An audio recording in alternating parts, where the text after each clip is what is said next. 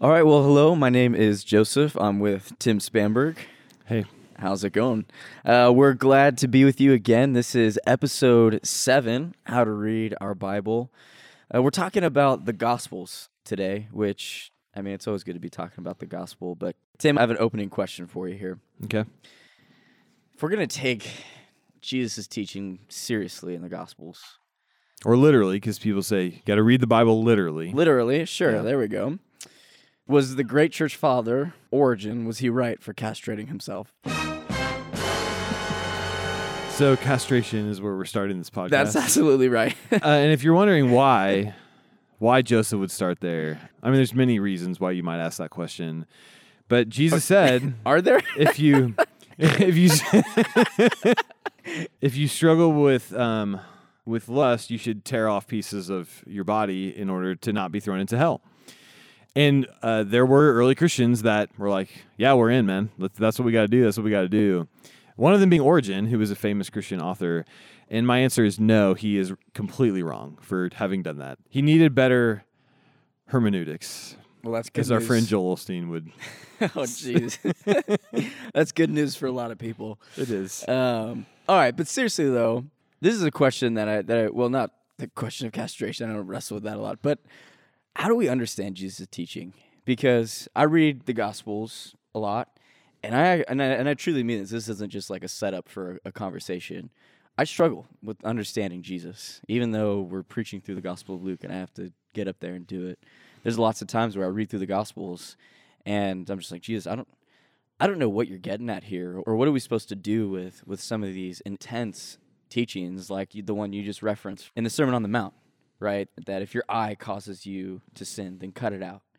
And and so when, when you when you don't take that seriously, but then right afterwards, he he also says, you know, turn your cheek. How, how do we make sense of those things? So, what do you think in terms of these difficult teachings of Jesus? So I would say two things. One, this is why we sort of had a little bit of pushback and have had a little bit of pushback. And for those of you who listen to or are part of our Revelation class, we, we talked at length about this, but pushing back to that idea of reading the Bible literally. And the reason for it, like if you read literally what Jesus is saying, then literally you have like you're going to end up with no body left because you have to cut it all off because you're you're a sinner. So we want to read the Bible literally. So when Jesus says, you know, if your eye causes you to sin, cut it out. Our first question should be, what does he mean by that? Does he mean cut out your eye, or does he mean something else? So that that's why there's limitations to saying reading the Bible literally. But then, secondly, I think you just have to you have to take each teaching on its own, right? So there's lots of different places we could take that. So do you have do you have a text in mind, a teaching of Jesus in mind that you read and you're like, wow, that what are we doing? What are we doing, Jesus? Well, I mean, I could think about uh, Jesus' teaching on money. Okay, Hmm. so we're in the Gospel of Luke. This is a huge theme in Luke, generosity that that leads straight into volume two of, of Luke's writing, which is the book of Acts, where you just see the early church, right, just giving their money away, selling their possessions. And in the Gospel of Luke, you have a repeated theme over and over. Number one, it starts off with it being good news for the poor. Luke four. in a certain sense, either not having money is a good thing or giving away all your money is a good thing. And in my reading of Luke, there's not a clear indication that that storing up money for you is a good thing. Actually, Jesus says the exact opposite in Luke 12. He says, if you store up money here, then you're leaving it to, to moths and for robbers to come, but instead store up treasures in heaven. And then the immediate question is, well, what about my basic needs? And Jesus says, trust, trust in your Father in heaven. If he clothes the lilies of the field, he will clothe you. If he gives food for the birds, he will give you food. And so I wrestle with where do you draw the line with kind of tampering or or diluting Jesus' teaching? You know, sometimes, you know, when, when you compare everything to like cutting off a part of your body and say, well, we can't take it fully seriously, then do we end up diluting some some tough teachings where Jesus is really trying to challenge us? Yes. So the first thing we have to name is I am likely to dilute anything Jesus says to me to make it so that I don't have to do what he's actually saying. Have that assumption, right? I'm going to find a way to explain around that. And even, I think it was interesting. You and I were in a meeting where we were talking through the rich young ruler passage. Yeah. It's there, Jesus says to that, the rich young ruler, he comes to Jesus, says, "What must I do to inherit eternal life?" Jesus says, "Love the Lord your God with all uh, your heart, soul, mind, and strength." Basically, keep the commandments. The guy says, "I've done it. I've done that. What am I still lacking?" And then Jesus says, "Go, sell all that you have, give to the poor, then come follow me." And I found it interesting, like as we were, you know, as a teaching team across campuses, working through that text, there was a real desire to mute that this is a text about wealth. When even Jesus follows up that whole teaching by saying it's really hard for rich people to go to heaven. I mean, this is explicitly about wealth, and even a bunch of pastors who have seminary degrees, in the in other words, like we've done the work of trying to exegete the text, understand it, are missing like the point of what Jesus was saying because we can get so wrapped into a world where we want to dilute what he's saying. So this isn't just those of you listening, we pastors do this as well. And and so just naming that. Like I'm likely so if we're taking specifically wealth, I am likely to dilute that because I live in an outrageously wealthy culture. So that's one. Two, I, I we always need to read with the whole Bible in mind. So there are other parts of the Bible that do, and even I think parts of Jesus' teaching that speak to the the wisdom of of planning, of being responsible, diligent. So the Bible isn't just a uniform message of sell all that you have and give it away because all wealth is bad. And those two things are intention. So dilution, like I'm likely to to dilute what Jesus teaches, while also there's things in the Bible that encourage good stewardship. While I would say thirdly, we live in a, a very a very complex world when it comes to wealth. And I think it's mm-hmm. it's really hard for us to think through at what point have I stored up too much? Right. So, I mean, I'll get really practical. My family has about a six month emergency fund. Mm-hmm. So, if if I made no income for six months, my family would be fine. Uh, but we also live in a time where medical bills are enormous. So one of our kids has enormous medical bills. So what? And and we have significant purchase coming down the road because of things to care for him well. So what does responsibility look like for us to care well for our son who will have different types of needs than other people? That may require a bigger savings account for us than someone else. But that, that's going to get worked out individually. So all that to say, I mean, there's a lot that we could go into that, but they didn't have those capabilities in, in that you know in that day in terms of of living very long into your old life where you couldn't work anymore and needing financial means to care for yourself at the end of life. That looked very differently than it does now. Mm-hmm. So it's it's all complex. However, the last thing I'll say is is is then looking at Luke's gospel in particular just do a word search on the word poor. And even here, because Luke wrote Luke and Acts, do a word search on the word poor all the way through Luke and Acts, and you find some pretty consistent themes that then you have to wrestle through. And one of the most interesting themes is poor are very present all through Luke's gospel and at the beginning of Acts. And then as a theme, it disappears. So once you get to the middle of Acts to the end of Acts, the theme of the poor is really gone. Hmm. And there's uh, there's lots of interesting questions as to why, but the most compelling one I've heard is because you saw uh, Luke intentionally shows the early church's treatment of the poor in Acts. He's making a theological point that by the time the church is established in the world, the needs of the poor are going away because the church is so generous. And can we say that? Like, could we say that now about our own our, mm. about our own community? There's no really needs of the poor among us because the church is so generous? Could we make a statement like that? So anyway, I, that's a lot that I just threw out there. Yeah. But but the big thing is this tension between I am likely to dilute any teaching that calls sin out of me. And I'm also going to have biblical teaching that's going to encourage that dilution, just in the sense of like the Bible isn't just give this much money away or sell this much. Mm-hmm. It's both be wise and prudent, and it's also wealth is most likely going to lead you to hell, and you need to be very very cautious and very intentional with it. Oh, that's good. I think you're showing the complexity of the issues and and I think it's helpful even just showing like there's not a clear answer. And I think, you know, when I think about this issue, I, I assume for my own self, number one, this is part of the purpose of Jesus is is to be provocative, not for just the sake of, you know, as um, Ron Burgundy would say, getting the people going. Uh, but who's who's this? Ron Burgundy. who's Ron? Is he a theologian or? I'm kind of a big deal. People know me.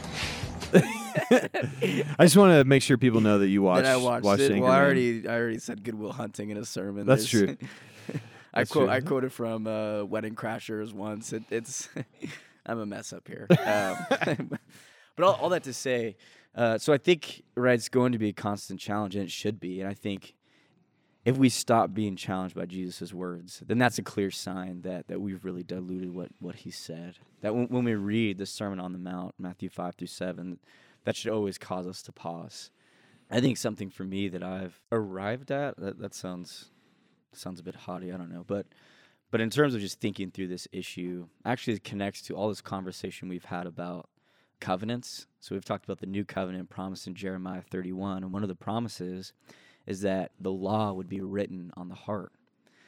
Especially in the Gospel of Matthew, that's what you see in Jesus. Is like you get an embodied example. What does it look like for someone to have mm-hmm. the law written on their heart?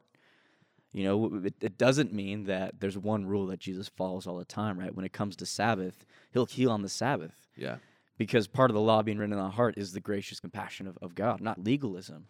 But yet at the same time, he, he elevates the law, saying it's not just about not murdering, it's actually about anger, right? And, and that's getting at, at the issue of the heart. And, and even when he talks to the Pharisees, he says, you know, you Pharisees, you've, you've cleaned the outside of the cup, but the inside of your cup is still dirty. So when I think about us being new covenant people sealed by the Spirit, and part of that means having the law written on the heart is, is we're just looking to Jesus of, of what does it mean as he lives a life with the law on his heart? How, how does he live out the Sermon on the Mount in his interactions with people? Um, like so, holding his strong teachings with the way he interacts and, and trying to piece together how that demonstrates the law on our hearts. That, that's kind of been my way of approaching and, and progressing through the difficult teachings of Jesus. And I, I would add to that are we really convinced Jesus is like lived a beautiful human life and has access to wisdom and knowledge we don't have? Actually, and it has access to wisdom and knowledge no one else has because he's the unique son of God. And when we get to episode 10, we're going to talk about kind of how to, like how we what Bible reading looks like in our own lives. But one of the best pieces of advice I ever got was whatever your Bible reading rhythm is, should always include a gospel or readings from the gospels, Jesus' life and teaching um, because just staying in tune with his voice, the way he pushes on us, is really important. But also because I think we listen to to voices that can at time make Jesus seem very impractical, or we actually think someone else has a better vision of the good life or how to live than Jesus has. And I think ultimately a part of what makes his, his teachings at times difficult for us is obviously the cultural distance. The what are you saying? Is this hyperbole? What are you saying? Should I take this literally? Not. Um, but he pushes buttons that we don't want pushed because he views the world the way that the father views the world right? His the law's written on his heart. He just sees the world in a certain way that we don't. Mm-hmm. and so when we read things that he said that is a different vision of the world we want to go listen to voices that will confirm the vision of the world we want um, to have happen. So a teaching of jesus i've really been wrestling with is his love your enemies. That's where he ends, or doesn't end the Sermon on the Mount. It's the, the end of the passage from before. You know, if Origen had just kept reading before he castrated himself, he would have gotten to a better passage, maybe to, to be take more literally. but Jesus said, like, you've heard that it was said, love your neighbor, hate your enemy. I say to you, love your enemies, pray for those who persecute you, so that you may be sons of your Father who is in heaven. I just didn't grow up in a church that was love your enemies. Mm-hmm. I knew very clearly who my cultural enemies were, who my political enemies were, who were the people who were going to make the world bad. And listen, that doesn't mean that there are people who are not going to make the world bad. There are. But I never had a sense of like, those are people I'm called to love and to sacrifice and to pray for. I am more and more growing in awareness how different a vision Jesus had for his enemies Right. than how the average Christian in our cultural context has for their enemies. And ultimately, my question, you know, the question for us then is, well, is he more brilliant than other voices that encourage us to to be condescending to our enemies, to Right. speak against them, those things? Well, and that ties to where we began in this series, which is what what story are we living out of? And when we look at Jesus, he's someone who's living out of the right story and viewing the world out of the right story. And so he's he's exemplifying that perfectly. I'm curious, you know, so so kind of turning a bit of a corner here. Jesus in John 14, still thinking about implications of the gospels. Like what what does it mean for our life? Not just the teaching, but the actions of Jesus. And he says, you know, I'm, I'm going to give you the Spirit, and you will do greater things than me. When he sends out the disciples, he Mhm. sends them out in pairs, and he says, you know, go go and do basically what what you've seen me doing. And they they go cast out demons, they heal people, they preach the gospel, all these things. And there's this John Wimber quote that I absolutely love. Uh, John Wimber may be controversial to some of these listeners. You know, he basically started the Vineyard movement, charismatic movement, but he he left a church, and basically his his question was, when are we going to start doing the things Jesus was doing? And so he leaves, and then he starts going door to door and praying, and people start getting healed, and and that's the the catalyst of of this crazy movement that is Vineyard. And so I I just put forward to you what what do we make of the life Jesus lives, the life he seems like he he offers to his immediate disciples, the life that that could be had in the spirit, and then juxtaposed to the life that we live. Should should we be expecting ourselves to be doing things that Jesus was doing? So the scripture you quoted is John 14. This is Jesus speaking to his disciples. Truly, truly, I say to you, whoever believes in me will also do the works that I do. And greater works than these will he do, because I am going to the Father. Whatever you ask in my name, this I will do, that the Father may be glorified in the Son. If you ask me anything in my name, I will do it. There it is. Yeah, I think that clears it up, doesn't yeah, it? it, it sure did. Uh, so I mean, well, one one response to this is, well, Jesus is just speaking to the disciples. Mm-hmm. So this is only relevant to the you know the early church. The early church kind of needed a a boom to get it going. Which And- again is a hard because then what passages are? How do you delineate that? oh, I, d- I totally disagree Right. with this reading of Right. scripture. I'm just I'm saying No, this no, no. one I'm, yeah, I'm way. just hopping on. For those of you who don't are like, listen, I don't want to be charismatic. I want to just keep just let's keep that all the weird stuff to Jesus. Um, that's that's one way of reading it. I find that not particularly compelling because Jesus didn't seem to suggest, hey, listen, the kingdom's going to break into the world really powerfully for about 30 years, and then it's going to be, you know, then not much is going to happen until I come back. I just don't I don't see that. Yeah. And I, you know, I don't really have a good answer. I think to your question.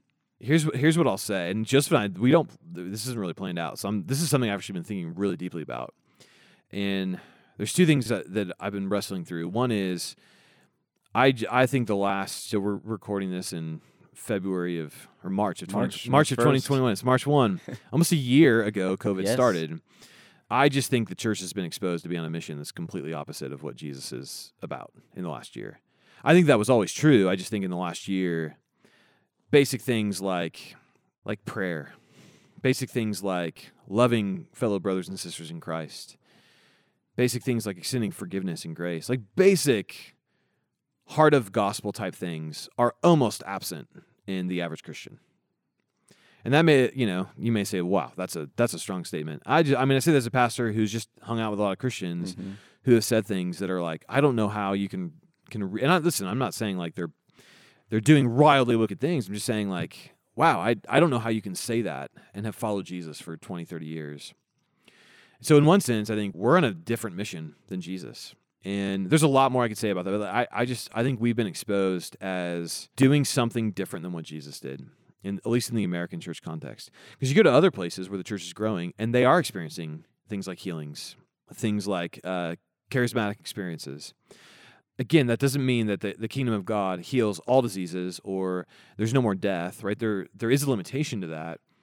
And yet, the powerful breaking of the kingdom of God is true, I think, in, in places in our, our world. And I, I think the question for us probably should be the question of John Wimber, which is how much is Jesus actually setting the agenda for what our churches are doing, for what we're doing? I mean, listen, I say this as a pastor who's leading a church. Like, Right. how much of what I do Monday to Sunday actually resembles what Jesus what Jesus did in his time? Right. And listen, that doesn't mean we're not doing anything. I, don't believe that, but I do think it's a time for the American church to to wrestle through that. And I think again, that's just raising the problem that that that we keep bringing up, which is when we start diluting, which in a certain sense we're saying kind of happens when we consider complexities, but when we dilute, our tendency is to dilute it in a way that favors our understandings, that favor our own selves. So if, if, if we're not, say, performing miracles or whatever, we're going to say, well, that Jesus doesn't really mean that because that's that's not reflected in my life. I mean, we're we're going to dilute in a way that it, that is going to challenge us less. Mhm. Um, which again, I'm not saying we should all expect after this podcast to, you know, go heal someone after this. Um, but but maybe we should. I, don't- I don't know. But again, like raising that issue of, of the complexity of, of diluting the gospels, like what what is at risk, and also again the complexity of that. But but the second thing, Tim. Well, and I, I've used this quote before, but this book, The Patient Ferment of the Early Church, there's this moment where the author says that the early church believed that Jesus' death on the cross had destroyed evil power, Satan, demons, all of that. Not finally wiped them out, but destroyed their power strongholds Yes. in the world. And that the early church believed that Jesus, through the crucifixion, overcame them in his power, and they had access to that power. And I think when your your theology ultimately is, hey, that's gone and done, and our goal now is to to have as many people come to a church service as we can get in number. It's like you're just in a different mission at that point. Yeah. And so I, I think getting back to a place of confidence that even and again the ch- early church had a were culturally dispositioned. They were they did not have cultural power, but they had incredible confidence not because they believed they were going to get access to that cultural power, but because they had access to Jesus, Right. who had overcome everything satanic and evil and demonic in this world. Which is true. He has. Yes, and is that where we're placing our confidence? Right. that Jesus has access to a power, and therefore the, the practices Jesus gave us to access that power, which is prayer and faith, and uh, and, and serving the poor, Right. and the sorts of things that as you read through Luke's gospel that he did. It's like, well, if we're not doing the things he did, we probably shouldn't expect the same results that that he had in ministry. And again, that don't don't hear me saying that as like, well, if we just do the right things, a bunch of people get healed um, or it's it's all formulaic. That's not what I'm suggesting. What I am suggesting is I I do think it's probably time to go revisit some foundations as a church about who who we are and what it is we're doing. Yeah, and, and who we are in relation to the mission and purpose and life of Jesus. Mhm. You know, there's a very. Have you heard of Sam Storms? You know Sam Storms. So Sam Storms is an interesting guy. He's Reformed Baptist. He's part of the SBC, which are known for being very conservative, but also himself is pretty charismatic. So he wrote several books on spiritual gifts, but he opens up one of his books by saying his belief on the problem of the church right now is that it's functioning without any power, that they're trying to operate without any power. And part of that has been the quenching of the spirit. And it's his way of talking about how we, we've quenched out of our lives doing the things that Jesus was doing. And again, I'm still working these things out, and I feel like this podcast we we've raised more questions than necessarily resolved. Which we have, yeah. I'm I'm glad about because I think these are the questions the Gospels raise themselves, and that we need to consistently be wrestling with. You know, was was John Wimber right of looking around at a church that was a lot like ours, evangelical, gospel preaching church, good music, faithful believers, and asking the question, when am I going to start doing the things that Jesus was doing? Should we be asking that question ourselves? And this is maybe too far of a tangent, but Charles Taylor is a huge influence on our church. He's a philosopher. But we live with a social imaginary that, that is defined by something called the immanent frame, which is basically our imagination of the world has been so formed by the idea that all we see is all there is. Right? We don't live in a reality in which Jesus has conquered satanic power because we don't ever think about satanic power. We don't think about the invisible world. mm-hmm. So why why hope in something that doesn't matter that that isn't a part of the way we see the world? Um, again, these are all all provocative things, and Jesus is inviting us into the world of the Gospels that has a much different social imaginary. And what power are we are we operating with? Yeah, you just launched in some some big stuff. I did.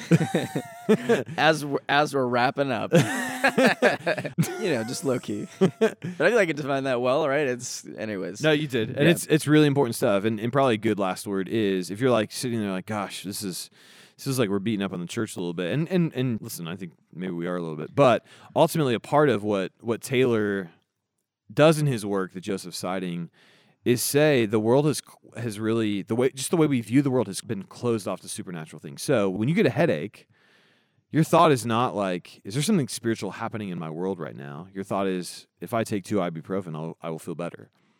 And I'm grateful for ibuprofen. However, 500 years ago, the question would have been, am I open to a spiritual attack right now? So there's something else. And Mhm. again, I'm not saying that that's the right the right response, but even the openness to a world that's bigger than what we see, I think is a lot of why the church is is weaker now. We're not willing to access a power we cannot see um, because of things like what Taylor mentions in the immanent frame, and anyway, we just totally took a hard turn. It there. is, but you know what? I I want to end on this question because it just came to me, and this is a hot take that I have. Hot takes with Joseph. And so let me preface it by saying I am evangelical through and through. I will live on that and die on on that. I will identify. I think that's a term worth holding on to. But let me ask you this. Tim, do you think that the modern day equivalent of the Pharisee would be contemporary evangelicals? Or maybe I can put it this way. I will assert I think the contemporary Pharisee are evangelicals. You think I feel like if you say Agree yes to that, that makes you a? Pharisee. I know. that's I know who the Pharisees are. that's an interesting that's an interesting take. no, I, I think I actually would say both the progressive vision of Christianity that's that's out there, as well as the conservative, are both Pharisaical in that salvation is defined not by the grace of Jesus Christ, but by your adherence to some sort of ideology that's outside the primary lane of what the gospel is. However, what I think is true is the the more even the part you're speaking to is caught on by non-Christians. And it's why, and listen, I've mentioned this on a few Sunday mornings. It's why a lot of people who are non Christians and really struggle in life don't feel comfortable walking into a church because they think they're going to get judged. They think that if their life's not together, they're going to get side eyed looks. And I think that's what you're speaking to ultimately is, is there's this spirit that we're better than you. We have the truth, you don't. Right. And rather than that grace of that we've received being an invitational reality to other people, they don't sense it's that. hmm So while I would say, like, I would probably name, there's some progressives I know who are, I would very much name as Pharisees. Hmm. I think in our broad, when I, when I'm, when I'm trying to con- like talk to a non-Christian about the goodness of the gospel, at times it is not believable to them because of their experience with evangelical Christians, which is that the message they've received is until I get my stuff together, I'm not welcome. And that is very much not the message Jesus preached. And I think part of it is we have like a, a caricature in our mind of what who the Pharisees are, right? They were just these legalists who, yeah. you know, had all these ridiculous laws, blah blah blah blah. Well, the reality is that the Pharisees, more than any other group, took Scripture very seriously. I mean, you, you have to think about you're you're coming out of the history of Israel that for most of the time they they didn't take God's Scripture seriously at all. I mean, think of King Josiah opens up the book of scripture and they read it before of everyone and they're Mhm. like oh we didn't know it says this and then they then they like goes into a time of repentance you're like what i didn't realize in this in second kings that they had no idea what scripture is so so they've they've looked back on the history of israel and see they didn't take god's law seriously at all and now are taking it very seriously which again is a clear parallel to evangelicals we we care a lot about what god says in his word Mm-hmm. so part of it is we have to get rid of that caricature. But secondly, I think the Pharisees were so concerned about Jesus just just stating their views back to them. Take for example, when Jesus is confronted by the Pharisees about him sitting with a bunch of sinners. The Pharisees come up to him and they're like, "Dude, you're hanging out with a bunch of sinners. What do you have to say about them?" They they want Jesus to say, "Yeah, they're they're sinful people. Here's here's the things that I consider sinful, and there it is." Yeah. I think that's that's us too, right? Right. Mm. Imagine somebody coming in and hanging out with a bunch of sinners. I'll take this to a place that we may have to cut out in in the podcast, but imagine someone sitting and hanging out with a bunch of LGBTQ people. Mm. That, that that those are the people that that some Christian figure was spending time with. Yeah. We would want to know, hey, hey, but what do you think about their sin? Tell us. What what what kind of sin like are these people sinful or not? Like we we want that question answered before we will listen to you. And in my mind, and again, you can push back, and I I may be wrong about this, but I feel like that is kind of the heart of the Pharisees. They they wanted that they were missing Jesus because they just they just wanted them to, Jesus to validate them so badly, and, and it wasn't entirely out of a necessarily wrong place, but. But I, the only reason why I bring this up is because when we read the Gospels, right, we need we need to be asking the question: Who are we identifying with?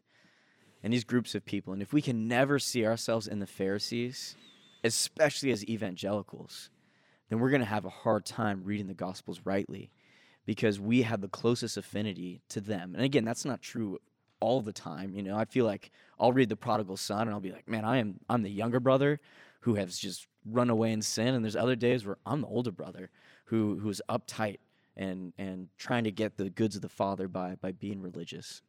So that's that's kind of my take on that, and I, and I brought this up because I think it's actually really important for how we read the Gospels. If we can never identify with the Pharisees, we, we will never read the Gospels well. I mean, that, that's just a good reading strategy. Yeah, like who are the characters, and who should I identify with, and uh, probably should be all of them at some point. And then too, I would just say to your specific point of evangelicals, I mean, I can think of plenty of well-known like Christian leaders I know that I respect deeply that are theologically orthodox, have proven it, but on Twitter they're hanging out with someone who is not a Christian or who is in a, a vein of life that is sinful, and Christians just piling on that person saying, "Why are you with them?" That I that is that's that's sad because that's ultimately what happened to Jesus, which Right. is you hang out with the wrong people, and Jesus, of course, his response to that was, "Well, I came for the sick. The healthy don't need a doctor." Which of course ultimately means that if if you don't think you need him, you're not for his mission, and that's Mhm. maybe gets back to where we started, which is maybe we maybe we think we don't need him ultimately. That Mm. his mission isn't for us because we're we're good. Well, on that note, I hope I hope this podcast was beneficial to you guys. Uh, I I enjoyed talking about these things, and uh, and and I think these are all just good questions to wrestle with. Uh, I know we didn't resolve much, but hopefully gets some wheels spinning and and brings help helps us come to the text, asking questions about ourselves and about Jesus, in in truer, moving towards truth, moving towards transformation. So thanks for listening to this podcast, and we'll see you next time.